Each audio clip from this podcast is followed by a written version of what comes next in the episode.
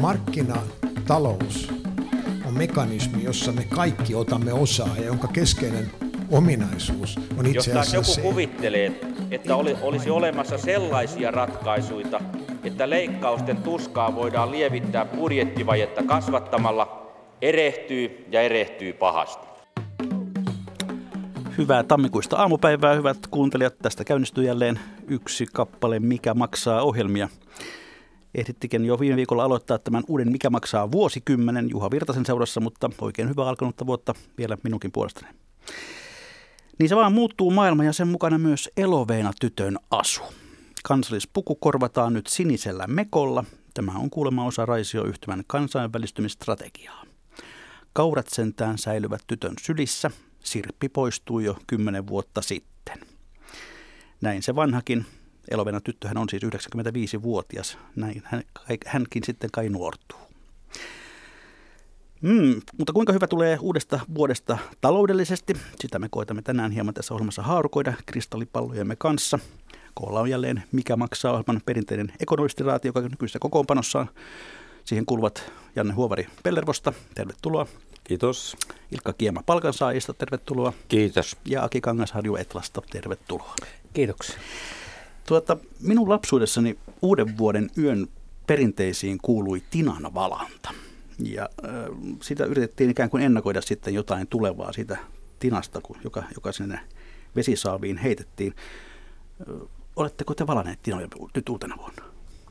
En ainakaan. Tänä vuonna ei kyllä tullut valettua. Täytyy tunnustaa, että minäkään tänä vuonna. Taitaa olla katoavaa kansanperinnettä, mutta kuvitellaan, että olisitte valaneet Tinaa noin henkilökohtaisesti, niin mitä olisitte toivonut, että se Tina teille lupaa tälle alkaneelle vuodelle? Janne Huopari.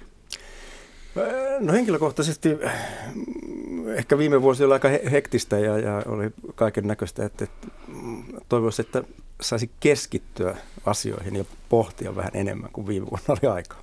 Ilkka Kielu. No tuo oli kyllä niin hyvä vastaus, että mä en oikein osaa vastata muuta kuin kompata tätä, että, että tuota, varmaan meitä kaikkia yhdistää se, että pohdinnoille tarvittaisiin enemmänkin aikaa. En tiedä, minkä näköinen sitten on Tina, joka tätä ajatusta symboloi. Ei ainakaan kello. Tällainen Rodahden patsas. Aki. No ehkä jos jotain erilaista sanoisi, niin, niin tota, semmoista jatkuvuutta. Että mulla oli viime vuosi muutosten vuosi, niin nyt sitten hyvällä muutoksen tota, linjalla, kun tässä jaksaisi jatkaa, niin mm. tästä tulisi hyvä. Uusi työpaikka. Mm. Ja perinteisesti se tapa, hyvät kuuntelijat, myös te voitte osallistua tähän ohjelmaan tuolla Yle Areenassa. On linkki, mikä maksaa ohjelman sivulla. Siinä lukee keskustele talouden näkymistä. Sitä klikkaamalla voi lähettää meille kommentteja ja kysymyksiä. Ja Twitterissä keskustelua voi käydä tunnistella, mikä maksaa. Niin, tuo talouden vuosi 19. Historian tuntemushan on kaiken tulevan lähtökohta, niin katsotaan vähän taaksepäin. Jos me aloitamme vaikka Ilkka Kiemasta, niin, niin päällimmäiset näkemyksesi talousvuodesta 19. Millainen vuosi se Suomessa oli? No se on ehdottomasti kasvun hiipumisen vuosi. Samalla on myös niin, että tuota, meidän on vähän vaikea arvioida, että miten pysyvää tämä kasvun hiipuminen on. Tässä on myös tämmöisiä yllättäviä myönteisiäkin seikkoja, kuten se, että vaikka vientimaissamme kasvu hiipuu, niin Suomen vientimehenestys on kuitenkin säilynyt olosuhteisiin nähden kohtalaisen hyvänä. Tämän ilmiön tulkinta on tässä vaiheessa aika vaikea niin kuin esittää, että onko se tilapäistä vai onko nyt todella joku syy, että meillä menee olosuhteisiin nähden yllättävän hyvin. Janne Huori, sinun havaintosi vuodesta 19. Joo, se oli näin, että meillä oli, oli useamman vuoden tämmöinen nopeamman kasvun jat, jakso pitkästä aikaa. Ja sitten 18 loppupuolella ja sitten 19 niin, niin kasvu maailmantaloudessa selkeästi hidastui. Ja meillä yleensä sanotaan, että Suomen talous tulee perässä. Tällä kertaa vähän näyttää sitä, että se menikin edellä. Että meillä, meillä itse asiassa se kuoppa niin tuli jo vähän aikaisemmin kuin, kuin muilla. Ja, ja, ja Suomen talouden kasvu on jat, kestänyt yllättävän hyvin. Että meillä jopa nyt niin kuin loppuvuotta kohti kasvu on kiihtynyt. Meillä on kesän jälkeen kasvu oli yli 2 prosenttia ennakkotietojen mukaan, mikä on ihan toista kuin, kuin tota, muissa maissa, läntisissä maissa.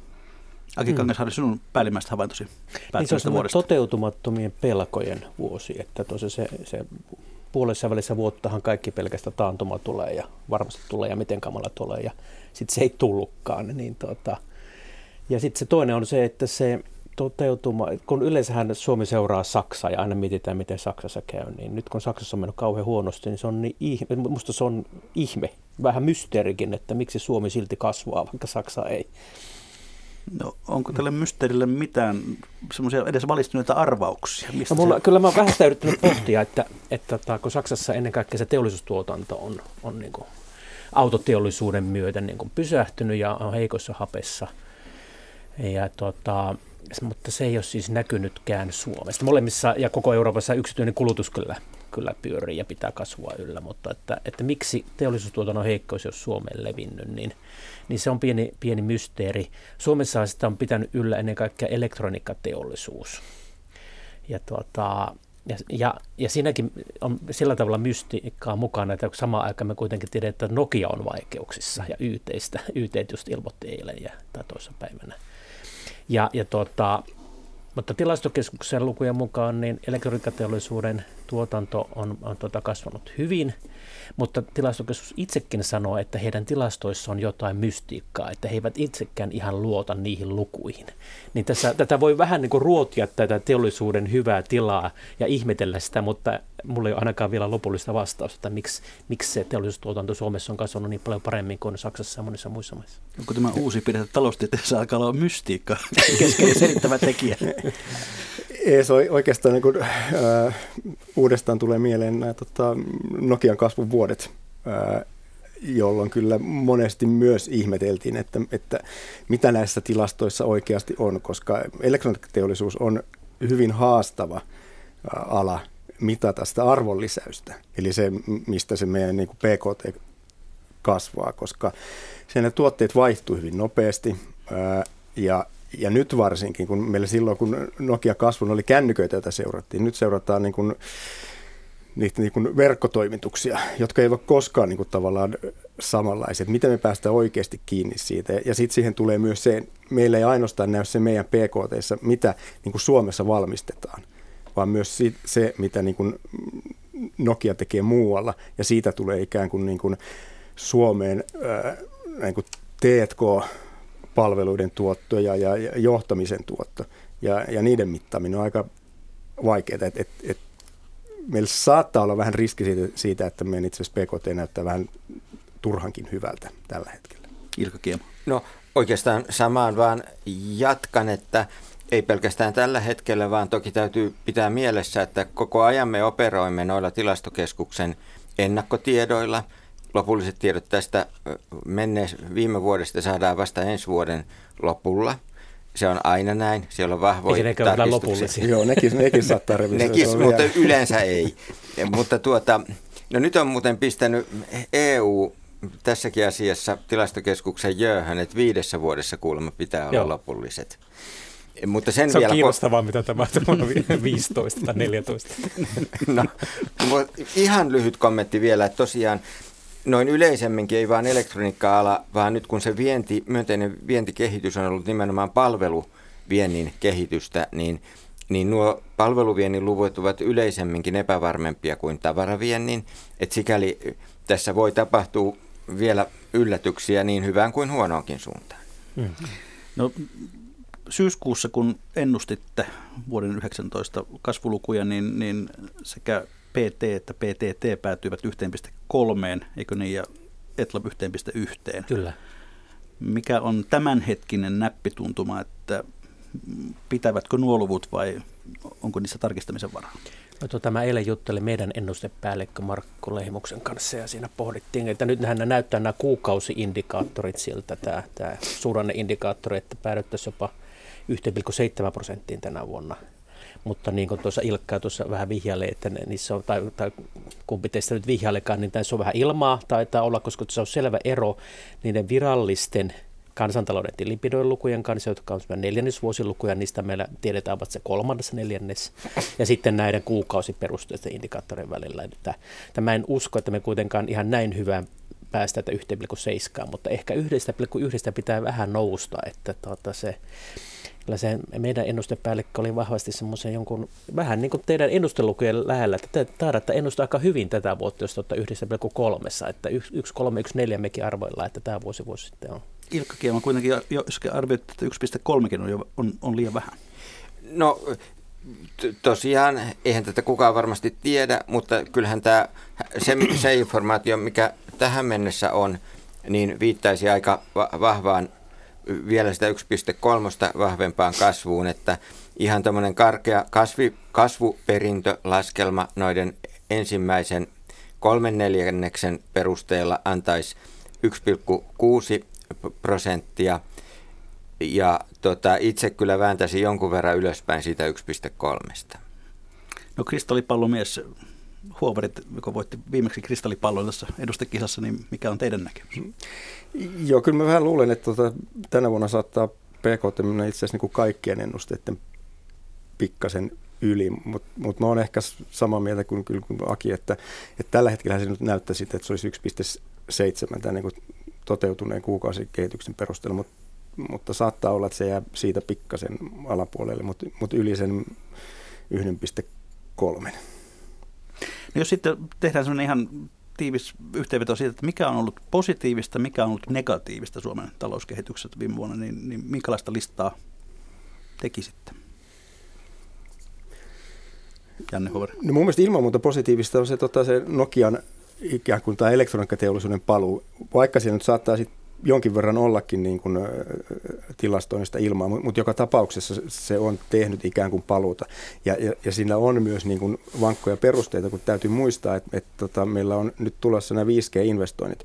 Maailmassa on tasan kaksi ei-kiinalaista niin kuin koko palettia verkkotoimittajayhtiötä, ja toinen niistä on Nokia, toinen on Ericsson. Niin niin onhan siinä niin hyvät saumat, vaikka Nokia tällä hetkellä jonkinlaisissa vaikeuksissa onkin. Sitten hyvä on ollut myös, että et, et ei se pelkästään niin se hyvä kehitys ole ollut nyt sitten ikään kuin tästä elektroniikkateollisuudesta, että meidän työllisyyden kasvu on sitten kuitenkin myös, se näytti hiipuvan tuossa kesällä selkeästi. Mutta nyt se on uudestaan pikkasen piristynyt, että kyllä se työllisyyskehitys myös on ollut tota, positiivista. Jos mennään positiivista ensin, niin Ilkka Kiema, haluatko jatkaa tuota listaa? No jos mä, nämä, on hyvin tärkeitä pointteja. Jos mä tuota työllisyyskehitystä sen verran tyydyn tässä vaan äh, kommentoimaan, että sinänsähän se, ja se nyt jos katsotaan trendilukuja, niin ei se nyt tietenkään päätä huimaava ole se tahti, sanokaamme vuoden alusta uusimpaan äh, käytettävissä olevaan trendilukuun eroaa 0,2 prosenttiyksikköä. Sen verran tuota kommentoin, että, että tietenkään kun puhutaan, että työllisyyskehitys on myönteinen, niin toki meidän on muistettava, että se hyvin oleellista myös se työpaikkojen laatu. Tässä on syytä pitää analyyttinen ote ja kysyä, että mihin työllistämisellä pyritään. Pyritäänkö esimerkiksi julkisen sektorin tasapainottamiseen, jos syntyvät työpaikat ovat hyvin pienipalkkaisia, niin niiden haltijat eivät maksa veroja, vaan päinvastoin mahdollisesti saavat erilaisia avustuksia, jolloin tämä myönteinen vaikutus ei sitten niin suuri olekaan. Eli tietty varauksellisuus pitää aina pitää mielessä, kun tuijotetaan näitä työllisyyslukuja, sekä siksi, että se kasvu on ollut maltillista, että siksi, että, että täytyy toki kysyä, että, että, että mi, suhteessa mihin tavoitteeseen tämä on hyvä, hyvä asia. Että Mutta sillä pienipalkkaisellakin työllä voi toki olla niin tämmöinen sosiaalisesti myönteinen rooli, syrjäytymistä, syrjäytymistä ehkäisevä rooli ja niin edelleen. Mutta se on eri asia kuin tasapaino.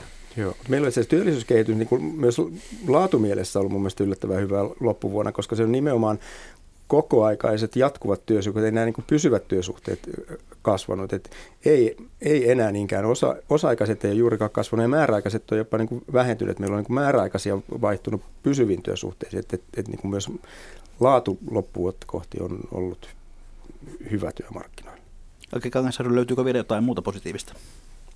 No tota, vähän voisin vaikka oikeastaan summerata tätä, että kyllä se on se teollisuustuotanto ja se sähkötekninen siellä, palveluvienti, josta jo Ilkka jo mainitsi, mutta ennen kaikkea tämä on niin kuin, en mä tiedä onko se nyt vähän, vähän niin kuin liikaa sanoa, mutta tämä on, tämä on vähän semmoinen kulutusjuhlan vuosi ollut, että, että, että mikään muu Suomessa ei ole oikeastaan sitten – siis suuressa kuvassa oikeasti niin tota, se on se kuluttaja, joka on pitänyt sitä talouskasvua yllä. Et siinä mielessä tämä on ollut kuluttajan juhlavuosi, että tota, investoinnit ei ole enää kasvaneet ja teollisuustuotantokin sitä sähkö, sähköteknistä lukuottamatta ollut heikossa hapessa ja, ja näin, että, että kyllä tämä on siinä mielessä ollut tavallisella ihmisellä, kun työt, työt parantunut, palkat nousseet ja tota, inflaatio alhaalla, niin se on tavallinen kuluttaja on siinä mielessä juhlinut, ehkä ennemminkin kuitenkin suhteellisesti kuin absoluuttisesti. Entä sitten ne negatiiviset piirteet? No kyllähän tämä on surkein juttu on, on tuota, no mä mainitsin jo tämä investointi, se on harmi, kun ne lähtee tuota, taas olleet, se kasvu on siltä loppunut ja, ja, ja T&K, tämmöinen uuden aineettoman pääoman luonti on, sen kasvu on, se ei oikein lähde vieläkään liikkeelle. Mutta ennen kaikkea mä oon huolissani meidän velkaantumisesta, että ne on aivan katastrofaalisen näköisiä ne, ne tuota, neljännesvuosiluvut tuolta julkisen talouden tasapainosta. Että ennen kaikkea kuntatalous sukeltaa todella, todella syvästi. Ja, ja, tuota, ja nyt ei ole vielä oikeastaan nämä uuden hallituksen menopaketti edes päässyt vielä vauhtiin, ja se jo viime vuonna kääntyi tämä alijäämä niin jyrkkää tuota, pahenemiseen, että kyllä mä olen hyvin huolissani tästä meidän julkisen talouden tilanteesta ja ottaen huomioon nyt sen kestävyysvajeen. Ilkka Kiema, mitä negatiivista? No, jos olisin yhden pointin nostanut, niin varmaan minäkin nuo investoinnit, toki yksi seikka, joka vaikuttaa siihen, että jos me vaan tuijotamme investointilukua ja huomaamme, että se on, kasvaa tänä vuonna heikommin kuin, anteeksi, kasvaa viime vuonna heikommin kuin edellisenä ja tänä vuonna kenties kääntyy miinuksenkin puolelle, niin siellä painaa toki tuo rakennusalan buumi, joka on suhdanneherkkä ala, että nyt kun se pahin rakennusbuumi hiipuu, niin se tietysti heiluttelee näitä yhteenlaskettuja lukuja, että se on tässä syytä, syytä muistaa. Janne Huovari, mitä negatiivista löydät? Negatiivisia, tämä niin tuotantopuolelta negatiivisen tulee mieleen metsäteollisuus, joka oli tota, aika kovassa buumissa. Meillä odotettiin lisää suuria investointeja, ja, mutta sitten Kiinan kysynnän sukeltamisen ja varastojen kasvun, kasvun myötä niin tota, hinta on tippunut rajusti ja sama, samaten myös tuotanto metsäteollisuudessa on, on tippu tänä vuonna ja, ja, ja ne näkymät tavallaan näkyy sitten myös meidän niin näissä investoinnissa. Meillä odotettiin investointipäätöksiä, osittain niihin nyt vaikutti sitten myös ympäristöluvat, mutta, mutta kyllä tämä kysyntä myös on, kysynnän heikkeneminen on vaikuttanut.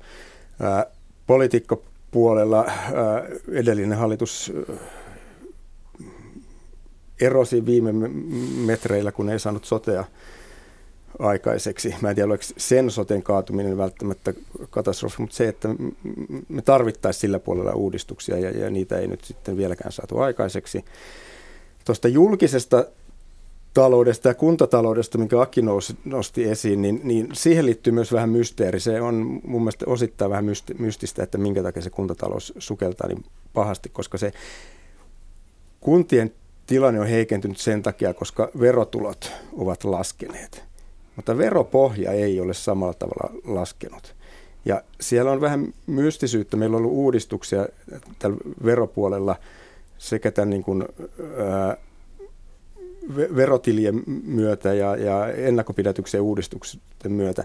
Siellä saattaa olla, että siellä nyt on edelleen ikään kuin tulossa vähän jälkikäteen niitä verotuloja. Jotain mystistä siihen, siihen liittyy, koska Valtiolla samalla tavalla verotulot ei ole laskenut, eikä se veropohja, josta kuntaverot maksetaan, ei ole samalla tavalla laskenut. Että se, jossain ne rahat ovat. Jossain ne rahat ovat. Joskaan mä, mä juttelin VMn valtiovarainministeriön korkean virkamiehen kanssa ja, ja tota, hän kyllä sanoi, että joo, siellä voi olla tämmöistä mystiikkaa, joo, mutta ei, se ei kokonaan, läheskään kokonaan selitä tätä alijäämän kasvua. Siellä jo, ei se kokonaan ole, joo. joo mutta mut, mut se saattaisi aika isonkin osa sitten.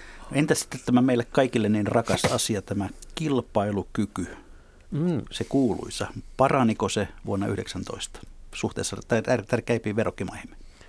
Mitenköhän nyt viime vuosi menikään, mutta mä luulisin, että sen paraneminen on pysähtynyt nyt viime aikoina. En tiedä juuri, juuri vuotta 19, mutta jos lähiaikoja miettii, että sehän parani silloin kikyn myötä ja matalien palkkakierrosten, muidenkin palkkakierrosten myötä, mutta nyt sen paraneminen on pysähtynyt ja, ja tämä uusi kierros niin ei ainakaan sitä käännä uudelleen paremmaksi. Mä kyllä luulen, että se kääntää sen pieneen uuteen heikkenemiseen. Mm. Nyt tosiaan kysymys oli kilpailukyvystä ja taitaa olla niin, että sekä kysyjä että vastaaja ymmärsivät sen jotenkin automaattisesti tässä suppeessa mielessä kustannuskilpailukyvyksi, että yritysten vientikilpailukykyyn vaikuttavia tekijöitä on toki monenlaisia, toista vaan vaikeammin mitattavia, että tätä, tätä me helposti jos, jos mittaamme. puhutaan vuodesta, yhdestä vuodesta, niin silloin myöskin se, se on se, lähinnä se kustannuskilpailukyky, joka voi niin lyhyellä aikavälillä muuttua, että ne muut on niin paljon pidemmän aikavälin juttu. No näinhän se on, näinhän se on sekin toki, toki huomattava. Toki esimerkiksi tuotteiden laatu voi kai sinunkin mielestäsi, Aki, muuttua tai heiketä sitä kautta vaan, että yrityksiä tulee tai poistuu markkinoilta, mm, kuten kyllä. Nokian tapauksessa ö, ö, ö, kävi. Itse pidän koko tuota kysymystä, se sinänsä on varmaan totta, että kustannuskilpailukyky kaikilla järkevillä mittareilla aiemmin parani, ainakaan vastaavaa dramaattista muutosta ei ole nyt e, odotettavissa. Toki tarkempi vastaus riippuu noista mittareista, joita valitaan mikä ei ole niin kiistaton asia ollenkaan. Janne Hoori, haluatko sanoa tähän vedetään? Joo, ei. Me ollaan itse asiassa Kieman kanssa juuri tutkimusprojektia tekemässä asian tiimoilta ja tota, ollaan iltapäivällä menossa esittelemään alustavia, alustavia tota lukuja. Ja kyllä itse asiassa vielä viime vuonna niin tota, se kilpailukyvyn paraneminen hidastui, mutta, mutta kyllä se edelleen on parantunut, koska ei meidän palkkakehitys nyt vielä viime vuonnakaan ollut kilpailumatta nopeampaa ja, ja meillähän tuotanto kasvoi nopeammin kuin kilpailumaissa. Mutta se, niin se suuri paraneminen on, on tapahtunut 2014 jälkeen, kun meillä on, on koko ajan, että se ei ollut pelkästään sen kikysopimus, vaan meillä tehtiin niin useampana muodossa selkeästi pienempi, äh, pienemmillä korotuksilla sopimuksia kuin kilpailijamaissa. Ja ja, ja kyllä se selkeästi paransi meidän kilpailukykyä. Mun mielestä se näkyy myös meidän talouskehityksessä kyllä. Mm. Et se, se on yksi selitys, minkä takia meidän talouskehitys on ollut kilpailematta parempaa. Nämä tulevat, mitä meillä nyt on purkissa, niin joo, ei ne enää sitä niin kuin varmaan merkittävästi parane, mutta ei ne, en, ei nyt vaikut, ne oli mun mielestä ihan, ei me vielä tiedetä mm. kaikkea, mutta ne, millä on avattu, niin, niin eikä ne vielä kilpailijamaita korkeampia ole. No se riippuu vähän sitten, että minkä niin, paino niin, antaa nyt sille mm. Saksalle ja, mm, ja Ruotsille, mm, mutta tota, joo. No ikuinen kiistelyn aihe on se, että milloin vuosikymmen päättyy, mutta ei mennä siihen kiistaan. Todetaan, että me katsomme nyt, että 2010-luku on päättynyt. Mitä siitä jää taloushistoriaan? Kadon, äh, inflaation katoaminen se on kadonneen inflaation metsästystä, nollakorkoja ja deflaatiota. Että aivan niin kuin talous, se, tämä jää todella merkittävänä vuosikymmenenä. Niin kuin keskuspankit menetti paradigmansa. Ne on, ne on vähän niin kuin pihalla, että mitä tästä eteenpäin. Ruvettiin painaa rahaa, eihän sitä ole tehty ennen. Ja kyllä tämä siellä puolella, siellä rahan puolella tämä on tämä vuosikymmen kyllä ennen kaikkea niin kuin maailmantaloudessa laimin merkittävä. Suomessahan tämä on menetetty vuosikymmen, että tässä pyrähti talouskasvu vuonna 17 ja 18, mutta nyt taas talouskasvu on hiipumassa ja palataan sinne lähelle nollaa. Ja, että, tämä, että Suomelle on menetetty hyvinvoinnin vuosikymmeniä maailmalla menetetyn inflaation vuosikymmenen. Ilkka Kielma. No mä en tosiaan itse käyttäisi nimitystä menetetty vuosikymmen.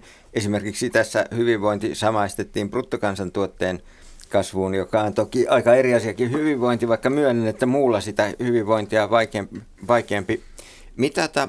Tosiaan toi oli hyvin, erittäin tärkeä pointti tämä, että keskuspankit menettivät paradigmansa ja kyllä mä sitten myös nostaisin esiin sen, että tavallaan niin kuin etenkin me eurooppalaiset ja Euroopan keskuspankki menetti tuon vanhan paradigmansa e-, eurokriisin myötä, eli paljastui, että tämä valuuttaliitto on erittäin paljon ongelmallisempi juttu kuin silloin alun perin kuviteltiin, kun sitä pistettiin pystyyn pitkälti niin kuin poliittisena projektina, eikä mietitty siltä kannalta, että, että millaisia taloudellisia seurauksia tästä on, että näin erilaiset maat pistää ottaa käyttöön yhden valuutan. Janne Huovari, löytyykö vielä jotain tunnusmerkkejä, jotka jäävät historiaan? Joo, lisää kadonneita on sitten tuota tuottavuuden, tuottavuuden kasvu. No niin, et, et, et, myös se pysähtyy. Et meillä on pitkään varsin nopea tuottavuuskasvu länsimaissa ja, ja, ja se pysähtyi tämän niin kuin vuosikymmenen vaihteessa. Ja sitten myös globalisaation mm. pysähtyminen. Mm. Et meillä pitkään maailmankauppa kasvoi selkeästi nopein niin kuin tuotanto ja, ja tuotanto globalisoitu. Se pysähtyi, jopa kääntyi la, niin kuin laskun tämän niin kuin maailmankauppasuhteessa tuotantoon tuossa vuosikymmenen vaihteessa. Ja sitten nousevan populismin ja, ja myös, protektionismin. Joo, joo, niin joo, että niin kuin politiikka mm. myös mm. muuttui merkittävästi. Kuulostaa vähän siltä, että 2010-luku todennäköisesti tulee olemaan tutkijoille todellinen aarreaitta tulevaisuudessa ja mm. varmasti myöskin väitöskirjan tekijöille. Tuota, hyvät kuuntelijat, kuuntelette ohjelmaa Mikä maksaa, jossa koolla on vakioitu ekonomistiraatimme Ilkka Kiema Palkansaajista, Janne Huovari Pellervosta ja Aki Kangasharju Etlasta. Nyt on sitten se hetki, kun käännetään katseet eteenpäin, otetaan ne kristallipalot esiin. Muun muassa Suomen Pankki joulukuussa totesi, että maailmantalouden ja euroalueen talouskasvun hidastuminen iskee voimallisesti tänä vuonna myös Suomeen. Oletteko samaa mieltä? Minkälainen 2020 meille tulee olemaan talousmielessä? Janne no, no nyt itse asiassa on jonkin verran merkkejä siitä, että tota, tämmöinen niin toipuminen olisi alkanut. Ja, ja tota, jos ajattelee, että, että minkä takia me tänne päädyttiin tähän hidastuvaan kasvuun, niin, niin, niin siellä oli taustalla tekijöitä tämä kauppasota, Brexit, sitten oli keskuspankkien korkojen nosto ja sitten tota, Kiinan ää, talouden vähän niin kuin omatkin ongelmat ja, ja, ja sitten kuluttajien mm, säästäminen varsinkin Euroopassa. Et meillähän ää, kauppasodasta kirjoitettiin eilen ensimmäisen vaiheen sopimus ei se nyt mikään niin kuin, tätä ikään kuin palauttanut tilannetta tämän kauppasodan alkuun, mutta ainakin pysäytti, pysäytti sen kehityksen ja vähän käänsi parempaan suuntaan. Brexit-sopimus saadaan nyt aikaiseksi. Ei siinäkään mikään niin kuin lopullista ratkaisua vielä olla saatu, koska meidän täytyy sopia niistä Britannian ja EUn tulevista suhteista. Ja keskuspankit ovat muuttaneet politiikkaansa, että, enää ei kiristetä päinvastoin, ollaan uudelleen löysetty rahapolitiikkaa. Että meillä on ikään kuin useita tämmöisiä tekijöitä, jotka, jotka on poistaneet sitä, niitä syitä, mitkä hidasti meidän talouskasvua. Et kyllä mä itse asiassa nyt ajattelen, että, tota, että meillä ensi vuonna, ainakin näin alustavasti, niin, niin talouskasvu näyttää paremmalta. Eli emme ole sittenkään joudu sellaiseen kuoppaan kuin miltä näytti vielä sanotaan mm. puoli vuotta sitten, näinkö on? Kyllä, kyllä mä oon, tota, näin sen samalla tavalla. Kyllä se näkyy niin monessa mittarissa, joskin tietenkin vielä enemmän näissä luottamusindikaattoreissa mm. kuin reaalidatassa, mutta, mutta eihän esimerkiksi nyt se eurooppalainen, jopa saksalainen teollisuustuotanto ei enää samalla tavalla sukella, että se on vähän niin kuin pohjat, ikään kuin mm. pohjakosketus silläkin olisi ollut. Ja, ja Janne luotteli hyvin näitä, näitä tekijöitä taustalla. Se voisi lisätä vielä finanssipolitiikan, että, tota, Joo. Että Euroopassa elvytetään, tai siis enemmän, enemmänkin elvytetään kuin kirisetään, ja, ja varmasti vaalivuosi Jenkeissä tarkoittaa, että Trump tekee kaikkensa, että talouskasvu siellä jatkuisi ja yrittää varmaan näitä, näitä elvytyskonsteja sielläkin saada aikaiseksi. Ja, ja tota, Kiina tietenkin jatkaa elvytystä, mutta, mutta tota, siellähän se ei niin, se, siellä tietenkin vääjäämättä se talouskasvu on hiipumaan päin. Mutta äh, kyllä mä niin uskon, että tästä niin semmoinen Mä en usko mihinkään nousukauteen, ei ole mitään, mitään mahdollisuutta siihen, että tuli samanlainen pyrähdys kuin vuonna 16, koska Kiina ei voi samalla tavalla elvyttää ja työmarkkinat on jo niin kirjat, ettei ole tavallaan vapaata kapasiteettia. Ja kun investoinnit on ollut joka paikassa matalalla, niin ei ole tulossa mitään pyrähdystä, mutta, mutta jos me semmoisen prosentin kasvussa Suomessakin pysyttäisiin, niin tota, se olisi jo ihan hyvä suoritus. Ilkka Kiema, mikä on sinun näkemysi? No periaatteessa olla, taidetaan olla kaikki samoilla linjoilla, että tilanne ei ole ihan niin synkkä kuin vielä kesällä näytti, että jos Aki korjaa ylöspäin prosentin kasvuun asti ja, ja monien ennustelaitosten arviot meilläkin palkansaajien tutkimuslaitoksessa on ollut siellä prosentin paikkeilla, niin me ehkä sitten väännetään siitä prosentista vähän sen ylöspäin sitä talouskasvua. Eli jonkunlaista hiipuvan kasvun aikaa me elämme, mutta se ei näytäkään sitten niin dramaattiselta se hiipuminen kuin, kuin aiemmin uskottiin. No, Kiina on vetänyt maailman talouskasvua vuosikausia. Miltä 2020 näyttää tässä suhteessa? Jaksaako Kiina vielä kannatella meitä? Koko ajan vähemmän. Että kyllä se rakenteellinen hidastuminen siellä painaa koko ajan voimakkaammin päälle ja, ja elvytystä ne eivät voi enää samalla tehdä. Ja, ja, tuota, ja sitten nämä, tämä demokratiakehitys sielläkin ja se otteen tiukkeneminen kansalaisista, niin se on jännä nähdä, miten se sitten rupeaa näkymään niin tällaisessa taloudellisessa aktiviteetissa ja, ja uuden etsinnässä ja innovatiivisuudessa, mihin Kiinan pitää pikkuhiljaa päästä, koska se, siellä ei ole enää sitä yhtä samalla tavalla sitä matkimisen etua. Sielläkin on kustannustaso jo niin noussut, että Kiinasta jo siirretään halvimpia tuotantoja ja sitten naapurimaihin, että – et tota, mä oon joskus, joskus tota sanonut, että Kiinan, Kiinan kasvu pysähtyisi jo 20-luvun alussa. En tiedä, miten sille ennusteelle käy, mutta, tota, mutta tota, mä en usko hetkeäkään lineaarisen maailmaan. Ja kun nyt, nyt Kiinaa pelätään samalla tavalla kuin Japania pelättiin 80-90-luvun taitteessa ja kohtaisella romahdus tuli, niin mä kyllä uskon, että Kiinasta tulee samanlainen Japanin kaltainen niin kuin sisäänpäin – romahdus. En tarkoita siis tämmöistä kansainvälistä finanssikriisiä, vaan semmoista niin kuin tuotannon, tuotannon kasvun pysähtymistä jossain vaiheessa tässä lähivuosina. No onko jossain näkyvissä mahdollisesti uutta veturia sitten Kiinan tilalle?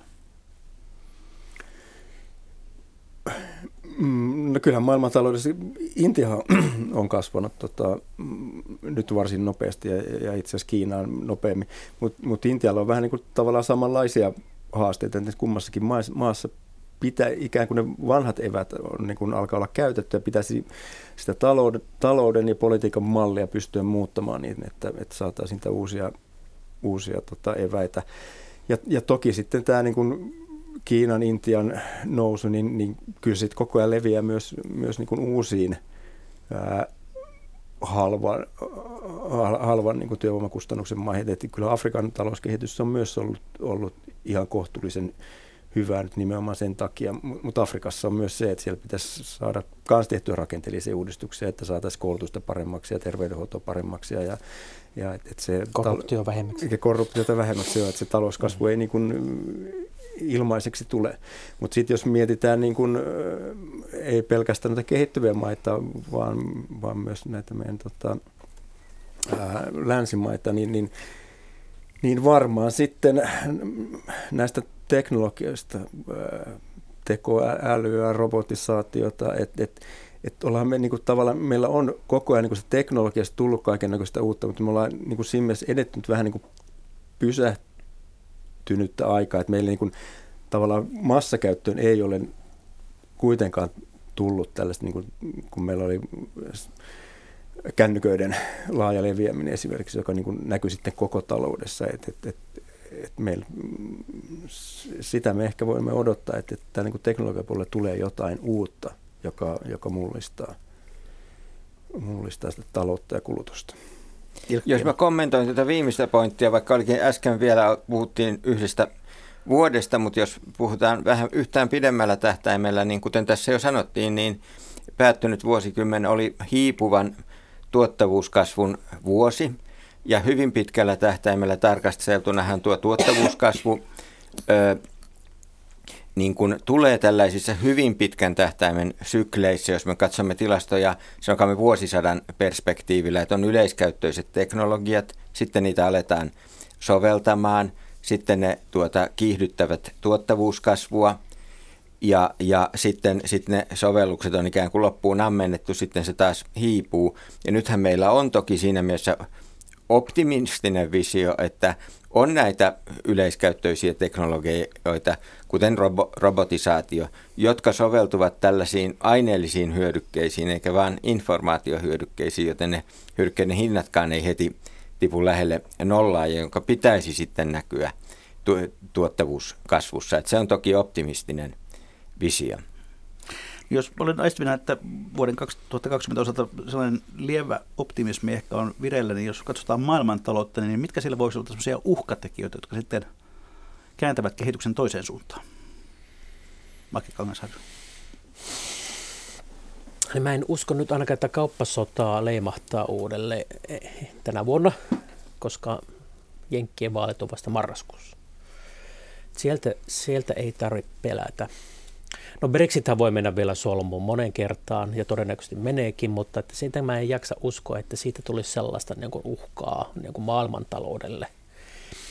Se, kyllä, se, kyllä ne uhkat mun mielessä on nyt enemmän täällä geopolitiikassa ja populismissa ja tällaisissa asioissa, että Lähi-idän nämä uhkat on sillä tavalla tuttuja, niin kuin, näitä, aina, aina samat uhkat tuolla, tuolla horisontissa, että lähin-idän tota, leimahtaminen tai, tai sitten tosiaan voihan Kiinassa tai jossain, esimerkiksi Kiinassa tapahtunut jotain sitten, että Hongkongin levottomuudet leviävät Manner-Kiinaan ja, ja näin, tai, tai herra Putin sitten keksii jotain taas tota, tempasta.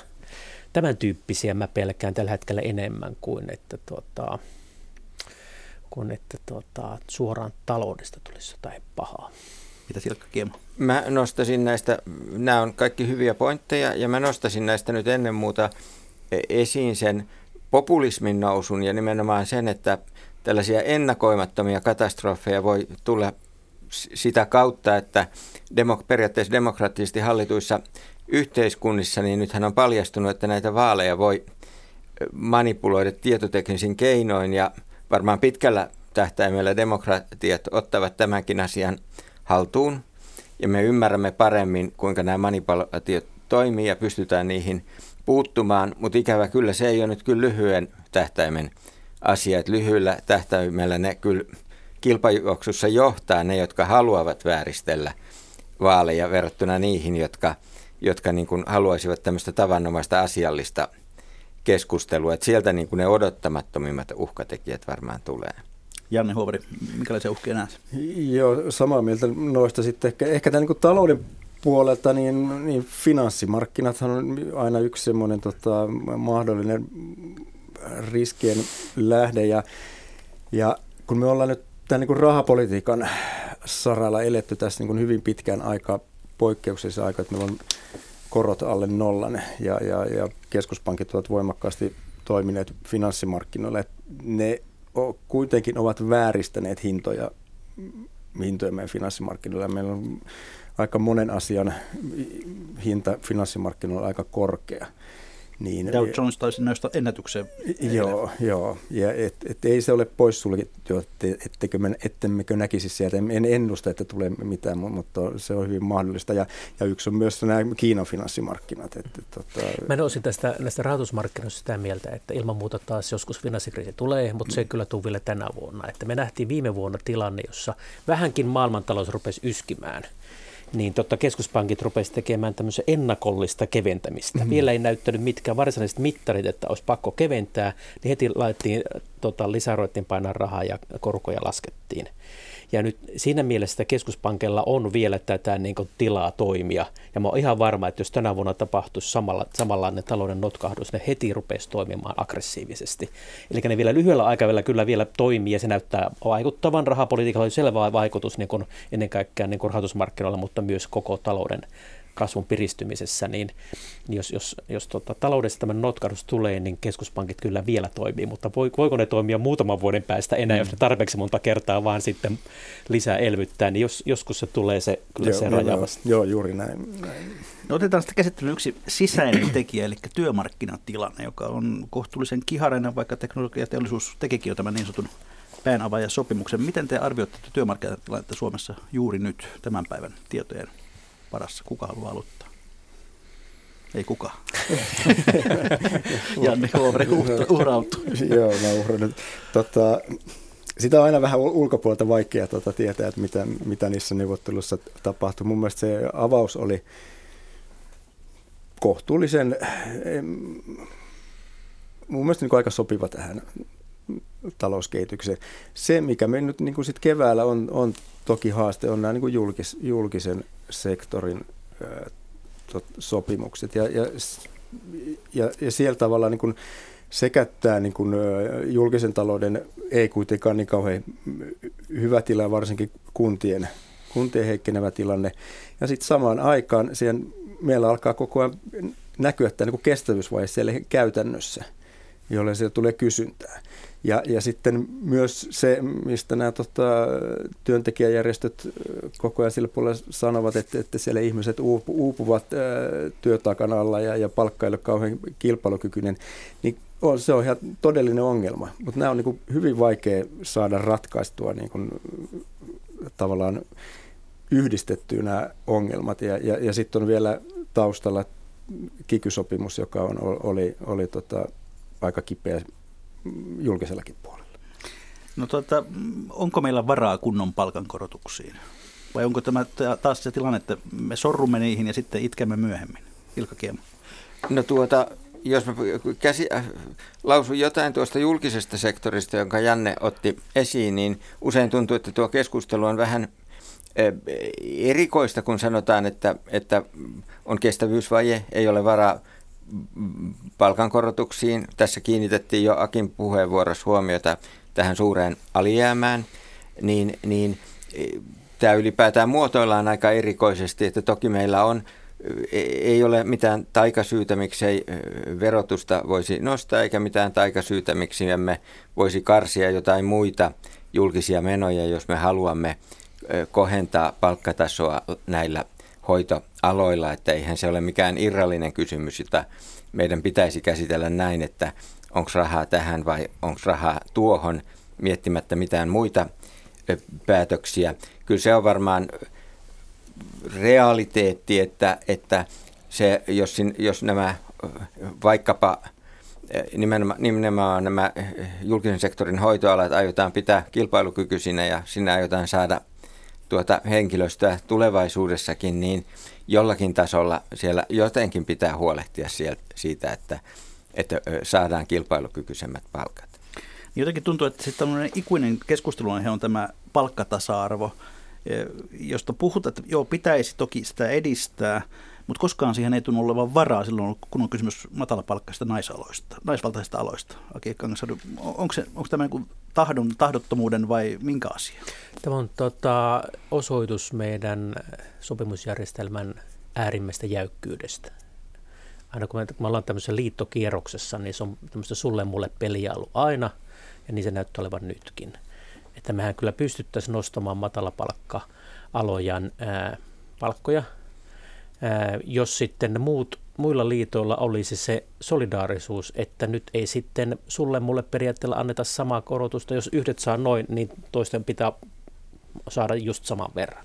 Tehdä semmoinen niin kuin yhteiskuntasopimus, että nyt sitten tota, yhden liiton palkkaa nostetaan enemmän kuin muiden. Ja, ja tota, se vaatisi tämän, tämän meidän neuvottelujärjestelmän traditioiden muuttamista niin, että tota, jos näin äärimmäisen niin kuin jäykkää se, sitä se vaatisi.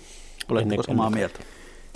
Joo, joo, kyllä nimenomaan tämä, että, että meillä kuitenkin järjestelmä, meidän niin kuin palkan asentajärjestelmässä se menee niin, että, että niin kuin tavallaan kaikille suurin piirtein samanlainen mm. korotus. Mm. Ja silloin ei ole silloin niin kuin mahdotonta antaa kenellekään niin kuin erilaista korotusta, koska mm. muut haluavat samanlaisen mm. korotuksen. Ää, joka näkyy myös näissä kiky-tunneissa nyt, että yhdeltä pois, että on joo, pakko saada muuta joo, pois, että joo, ei mitään joustoa. Joo, ja ja tämä, niin se näkyy siinä, että tämä sama asia on niin, kuin, niin kauan kuin mä muistan, niin tämä on ollut koko ajan, niin kuin, että pitäisi saada matalapalkka-alueelle solidaarinen sopimus. Ja ei tällä järjestelmä koskaan saada. Mä ehkä voisin mun mielestä miettiä niin kuin työntekijäpuolella myös, ei ehkä toivolla yksi, mitä Aki sanoi, ikään kuin tämmöinen solidaarinen sopimus, että kaikki hyväksyisivät sitä.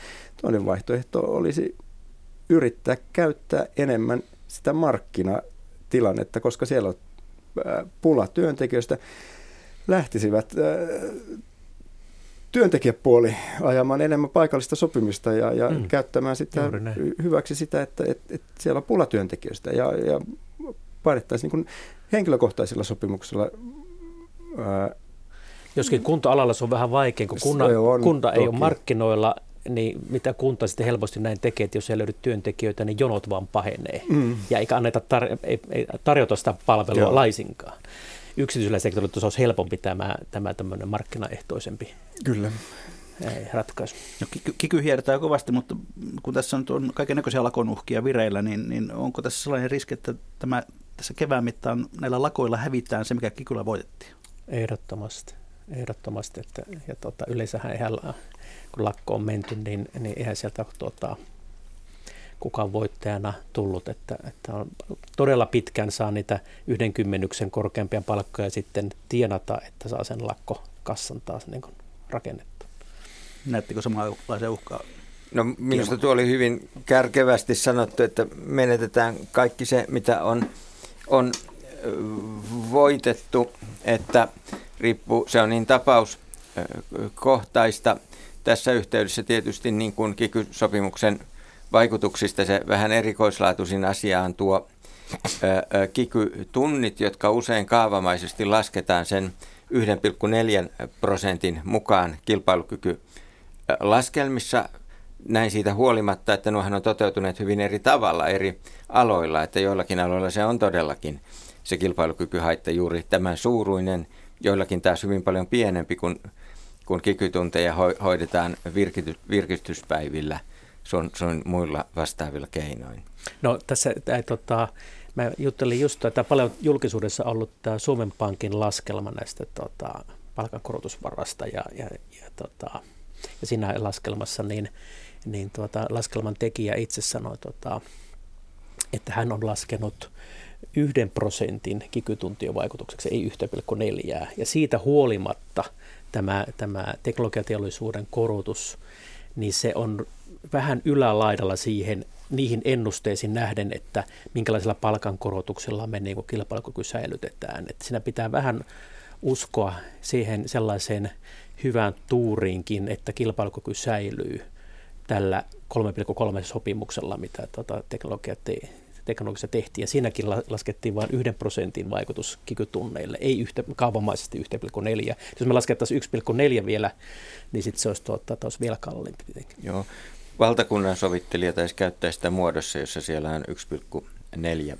Joo. Mutta, Joo. Mutta, mutta tämä vain osoittaa sen, että tämä oli kallis tämä sopimus. Mäkin olin aluksi vähän sitä mieltä, että kyllä tämä siedettävä on, mutta mä olen vähän, vähän enemmän pohtinut tätä päänavaussopimusta, niin se on, mä, olen, mä olen kyllä vähän sitä mieltä, että se on enemmänkin kyllä turhan kallis kuin, kuin tuota, halpa. No yksi teema vielä.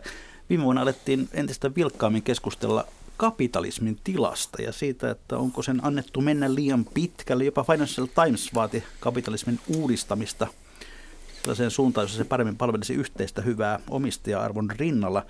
Millaisen ajatuksen te olette seurannut tätä keskustelua? Onko kapitalismi rikki? Saako aloittaa? Ole hyvä. Aki Kangasari. Tämä, tämä on minusta tota, tämmöinen keskustelu, joka on todellisuutta Amerikassa, anglosaksisissa maissa, kehitysmaissa, että tuota, kapitalismi on vaikeuksissa.